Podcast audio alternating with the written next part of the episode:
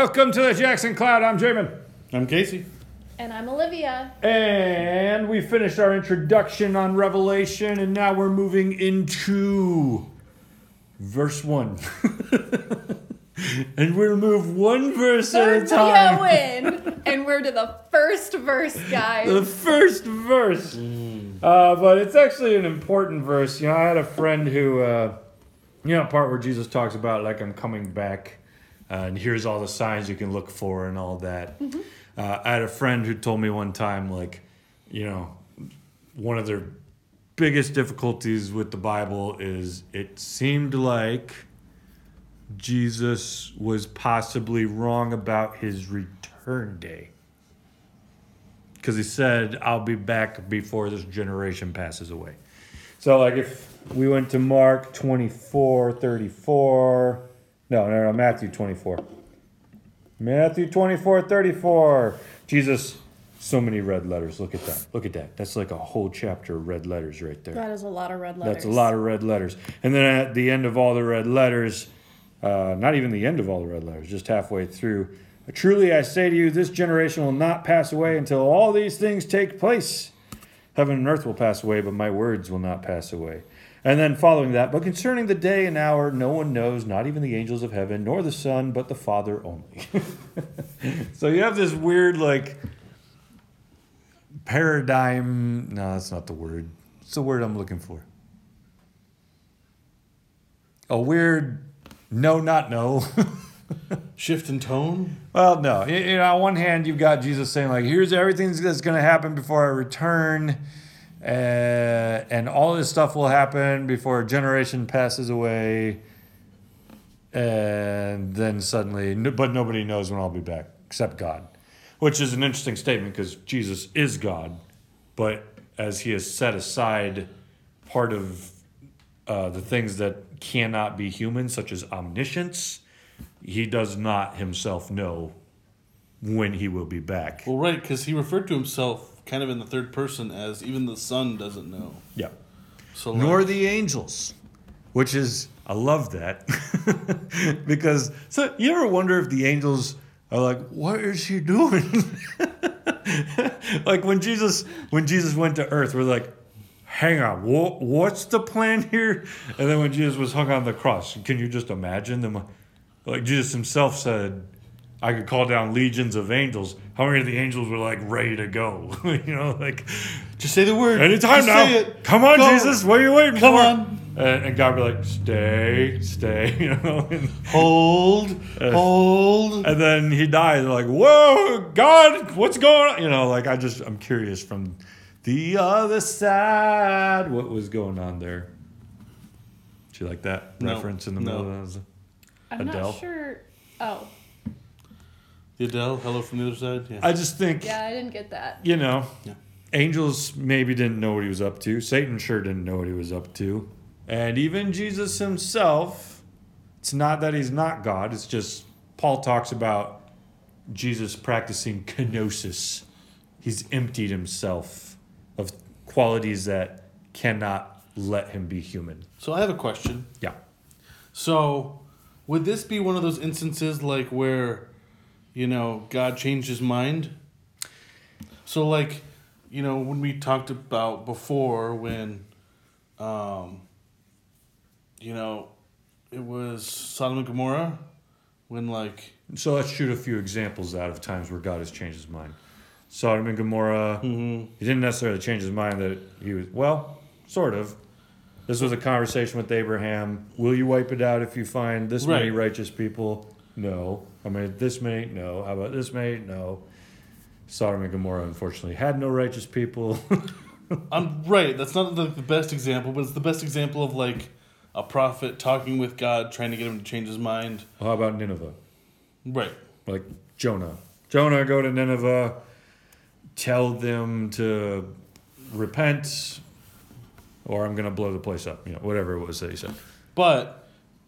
I'm thinking about, like, if he was planning on coming back within one generation, but then there was a prophet that's not mentioned in the Bible that's like, wait, hold on, God. If I can find, you know, 10 people, will you not destroy the world yet? Like, Give us a chance. Well, it's interesting that you should... Sorry, what were you going to say? Nope, go for it. I was just saying, it's interesting that you should say that because there is this thing that keeps happening throughout the entire book of Revelation where you always think, like, okay, now it's bad enough. God's going to come back. And he's like, hang on. Still waiting to see if anyone else is going to accept the gospel. Hang on. And then you get, like, halfway through, you're like, okay, any moment now, like, the world looks like it's basically... falling apart at this point, and God's like, send out the ministry angels, let them hang on. Is anyone gonna listen still? There's one. Yeah. Well, that's literally what Revelation feels like sometimes. It just keeps getting worse and worse, but God's like, not yet, as though He's waiting. One of the narratives of Revelation, it's playing really hard off of the plagues of Egypt and Pharaoh who had the hardened heart and wouldn't listen. Revelation's playing heavy on that, as though, like, let's make sure that every heart out here is so hardened that it won't get saved, and then we'll talk about coming back. And you even see, like, the Christians who have died, the martyrs in God's altar in Revelation, like, how about now, God? You know, like, how long before you go? And God's like, know? Hang on, because God is patient, way more patient than we clearly are. I mean, think of how long God's been around already, before us, right? Depends on who you ask. So scientifically, on this thing called the cosmic calendar, scientifically, all of written human history has been around. If the start of time was January 1st, and the start of human history was on that calendar, it would have been like December 31st. I don't even remember the exact date, but like humanity is like the Bible says we're a breath but a vapor, and nothing makes you feel more like that than the cosmic calendar. So God is patient, God can wait, and 2,000 years have taught us that. But yeah, hang on is... That's when my daughter, when she was younger, she would always, Jericho, come downstairs. Hang on. So that's where that's coming from. Sorry. That's a pretty accurate. Were you going to say something? Oh, I was just going to say, that is not the destruction of the world, but, you know. What's not the destruction of the world? Because Casey said before he destroys the world. Oh, like Revelation.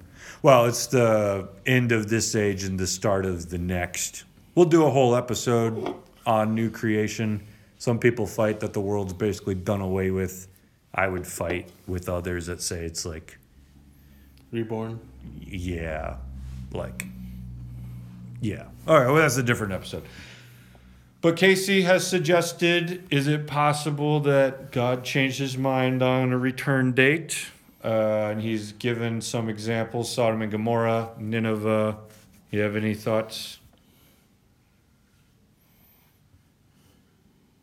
Hang on. I don't know. I don't think it's a change of mind kind of a thing. I think it's, you know, you read those two verses next to each other and you see that God, or Jesus is saying, you know, this is what I'm thinking is going to happen. We know this is going to happen, but I don't know when. Only the Father knows. So, yeah. But here's the weird thing about that statement, though. I feel like if that's like a programming rule set in place, like that programming rule could be very easily exploited. Because you'd always just say the world's going to end tomorrow, and then that means... it'll never end in your lifetime because you always say it's going to end tomorrow. No, we talked about that in one of our episodes before. It's the way that you derail the whole thing from happening, right? Yeah. God's like, oh, he knew. Yeah, no, I don't think that's how it works. Hang on. I'm a bit unusual on this one. I'm borrowing, well, before I get there, some other theories that people have put forth, let me know if you think of any. C.S. Lewis was just like some stupid scribe somewhere got so excited about the end that I'm just going to interject my own sentence right here, which scribes have been known to interject things here and there, so it's not impossible, but it's also completely unprovable from from what we have. So C.S. Lewis would just be kind of guessing. It would be conjecture. It would be conjecture. You know, if we could find older manuscripts of the Bible that discluded that statement, then we'd be like, oh, yeah, some scribe did add this in later. You know, like we have passages where... Wait, for which sentence? The one where he says, I'll be back before this generation is over. But when you look at the way that they lived, they looked like they believed that that's what Jesus meant. I mean, Paul's trying to get to the ends of the earth, which for him in his time... It's pretty much Rome. He's always like, gotta get to Rome, gotta get to Rome. Hey, help me, I'm trying to get to Rome. Did you ever get to Rome? I don't know, but he's just constantly like trying to get to Rome. Why? If they don't know there's like an America and all this other stuff, he's just trying to get to where the water, you know, pretty much the ends of the earth in his time. So he's going, going, going. Gotta tell the whole world about Jesus. And then you've got Peter. So one of the later books, let's find it. Peter talks about God wills all to be saved. 1 Timothy 2? Is that right? Do you guys know? No. Not off the top of my head. Okay. So, no, that's Paul writing that. Dang it, where is it? Maybe that is the one. All right, somebody play hold music while I figure this out. Why is it always that one? Don't look at me, man. Well, hold music, that's exactly what that song is. No, you do elevator music. Tip me over and pour me out. That's not... Pretty sure that's what that is. That's not what that is. Okay, well, I feel like I really want to find that passage now. 2 Peter 3:9, I found it! Okay, thank you for singing Teapot. It wasn't. It was Jeopardy. I know it's a show you don't watch very often, Jamin. It's true. I cannot do anything. I can't answer one single question in that show. I used to have it on the NES, like the first Nintendo, trying to type in the answer with two buttons. What is... Oh, crap, I'm out of time. So, okay. When the day of the Lord will come. Now, 2 Peter was one of what we think was like a later written document. So, imagine all the people who Jesus said, I'll be back, right? Jesus tells them all... I was waiting for when that was coming up. Jesus tells them all, I'll be back. And now we're in like the later written letters of the Bible, and everyone's like, where's Jesus? Didn't he say like you'd be back within this generation, right? Like that is what you would assume. Well, where did he go? And so Peter has to respond to this, and what he says is, do not overlook this fact, beloved. With the Lord, 1 day is 1,000 years, and 1,000 years is 1 day. The Lord is not slow to fulfill his promise, as some count slowness, but is patient towards you, not wishing that any should perish, but that all should reach repentance. The day of the Lord will come like a thief, and the heavens will pass away with a roar, and the heavenly bodies will be burned up and dissolved in the earth, and the works that are all done on it will be exposed. And so he starts to sound just like Jesus did back in Matthew when Jesus said all these things are going to happen. So here you have Peter towards the end of his life, towards the end of everybody else's life, and he's like, when's he coming back? And like, we're going to die, and he said he'd be back soon. And, you know, you want to like, you don't want people to just suddenly think like this whole thing's like a lie or whatever. So like Peter's like trying to discern like with the Spirit what's the proper answer. And the answer that he receives too is, God's saying, hold on, right? God's patient, and Peter uses this idea of like a day is what to God? It's nothing. That's how patient he is. Like it's like a, what do you say, 1,000 years or something? Something like that. See, I do have to say the idea of people waiting and like not like it brings me back to Doctor Who, specifically with when Matt Smith was revealed as the Doctor, when like he He intends to come back earlier, but the TARDIS messes up and he comes back later. So, like, Amy Pond has to wait, but she waited for, 30 years? 20 years? I don't remember what the time was. Anyway, but it was just... that episode seems to remind me of this. As long as we take out the analogy that, like, Jesus screwed up and like couldn't get back for some reason, then that's the only really Doctor Who episode I've seen, so I know what you're talking about. Hey, look at that. But yeah, they're like... Really? That's the one you've seen? Yeah, that's the one he made me watch. He told me I had to watch that one first. Well, he also had already watched the angel ones, I believe. That one was terrifying. Anyways. Okay. Well, I guess. But yeah, so they're all wondering where's Jesus, and I think that's a good thing to recognize, because a lot of people today, 2,000 years later, are like, where's Jesus? You know, the people in the Bible were also doing that. So like, you're not alone when you call out that question. And the answer for them back then was, he's coming back soon, which is the same answer for us today. Whatever soon is, it's clearly not the same thing that we were thinking. And it's not the first time that something's been delayed, too. When Jesus, like when they were sent into exile, like the original prophecy was like, it's going to be like 70 years, you guys. It was not 70 years, to the point that like later prophets were looking at that prophecy and trying to like fix it. So like, what we mean is 70 times 7 years. And like, they're still trying to tweak it, because where's the Messiah? When are we getting out of exile? Like, so I don't know if Jesus is just like, hold on. Like the first time, like, you're going into exile. I'll be there in 70 years. Yeah, I'm going to take my time. You know, the second time. You've all been freed from your sins. I'll be back in one generation, which is 70 years. Hold on. You know, like just waiting before that time comes. So this is not the first biblical time that something has been delayed. And the reasoning that the Bible gives you as to like why Jesus hasn't come back yet from Peter is... God is patient and waiting for more to be saved, which is exactly what the picture of Revelation is. Everyone's always like, oh, it's just like God has no mercy. God's not like, doesn't care about anyone in Revelation. It just seems so like bloody and gory, and that's it. It's like the whole way through, God's like, hang on, want more to be saved. Hang on, hold up, wait.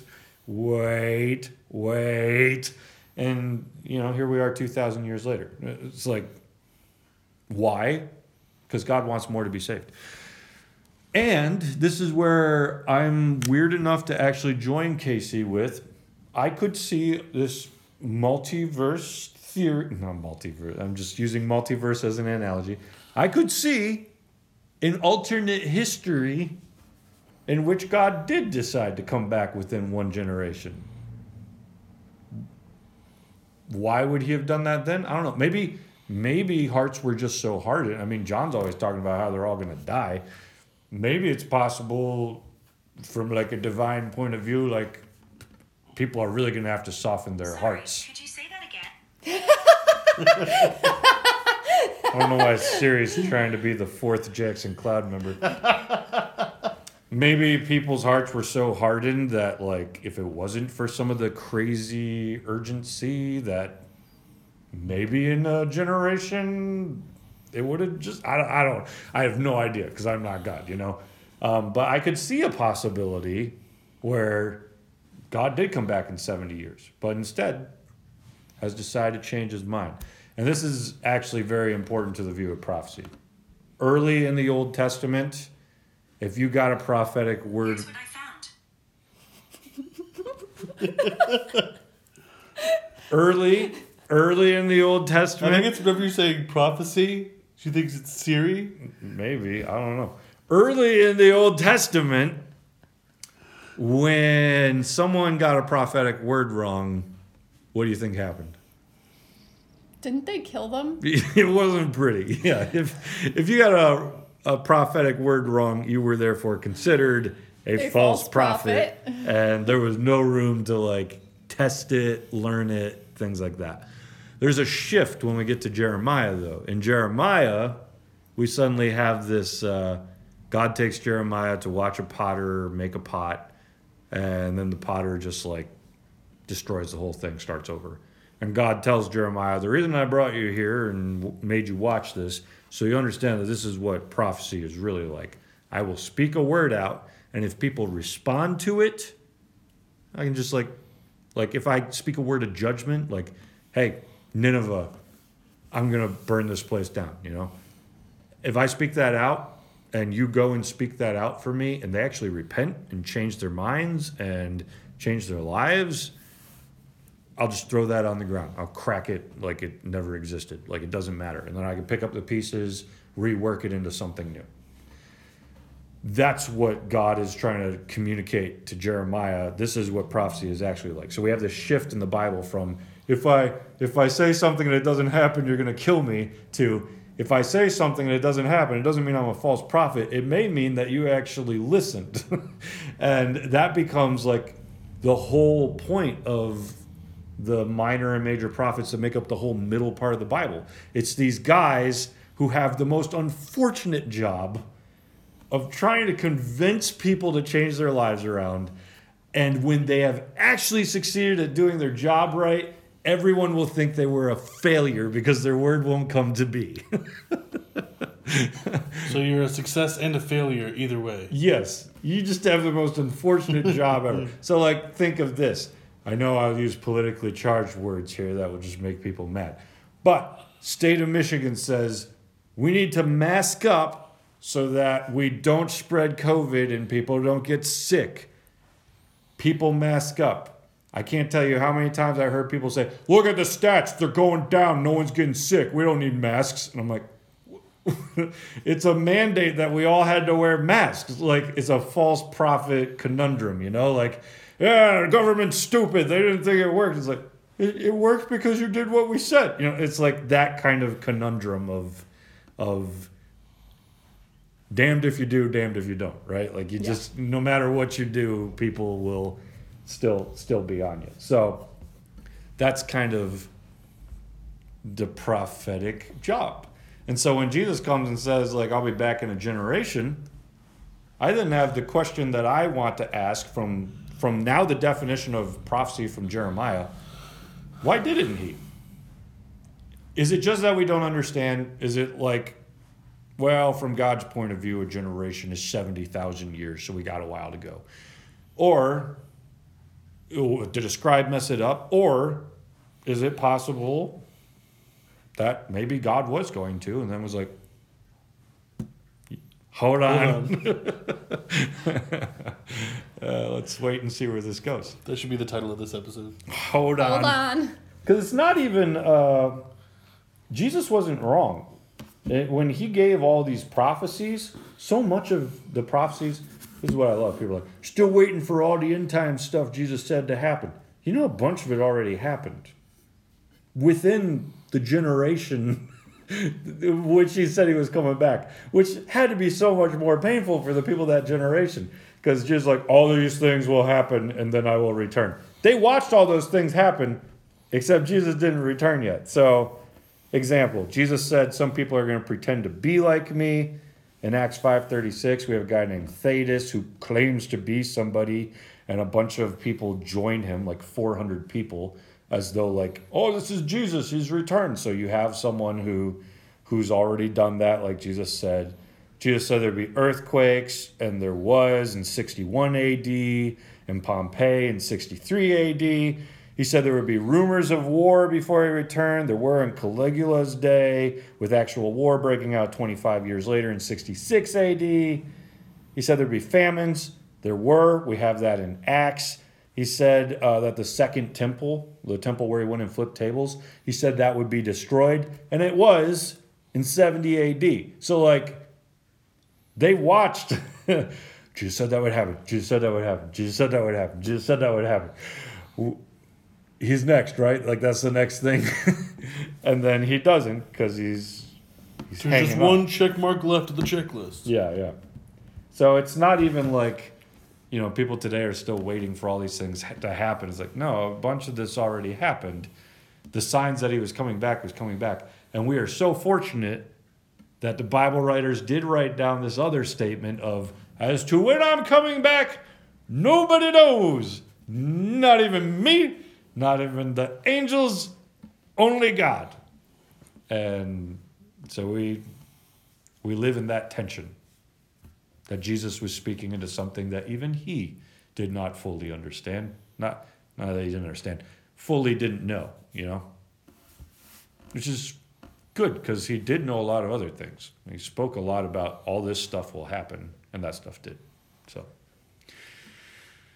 anyways, you don't have to go my route. The route that I'm taking is from a mix of scholars from across denominations and sects of the church who all wrote one book together about how they saw this possibility of maybe God just like changing the plan, which I know that usually sounds to a lot of people like, oh, that sounds so blasphemous, like God didn't know or whatever. It's like, no.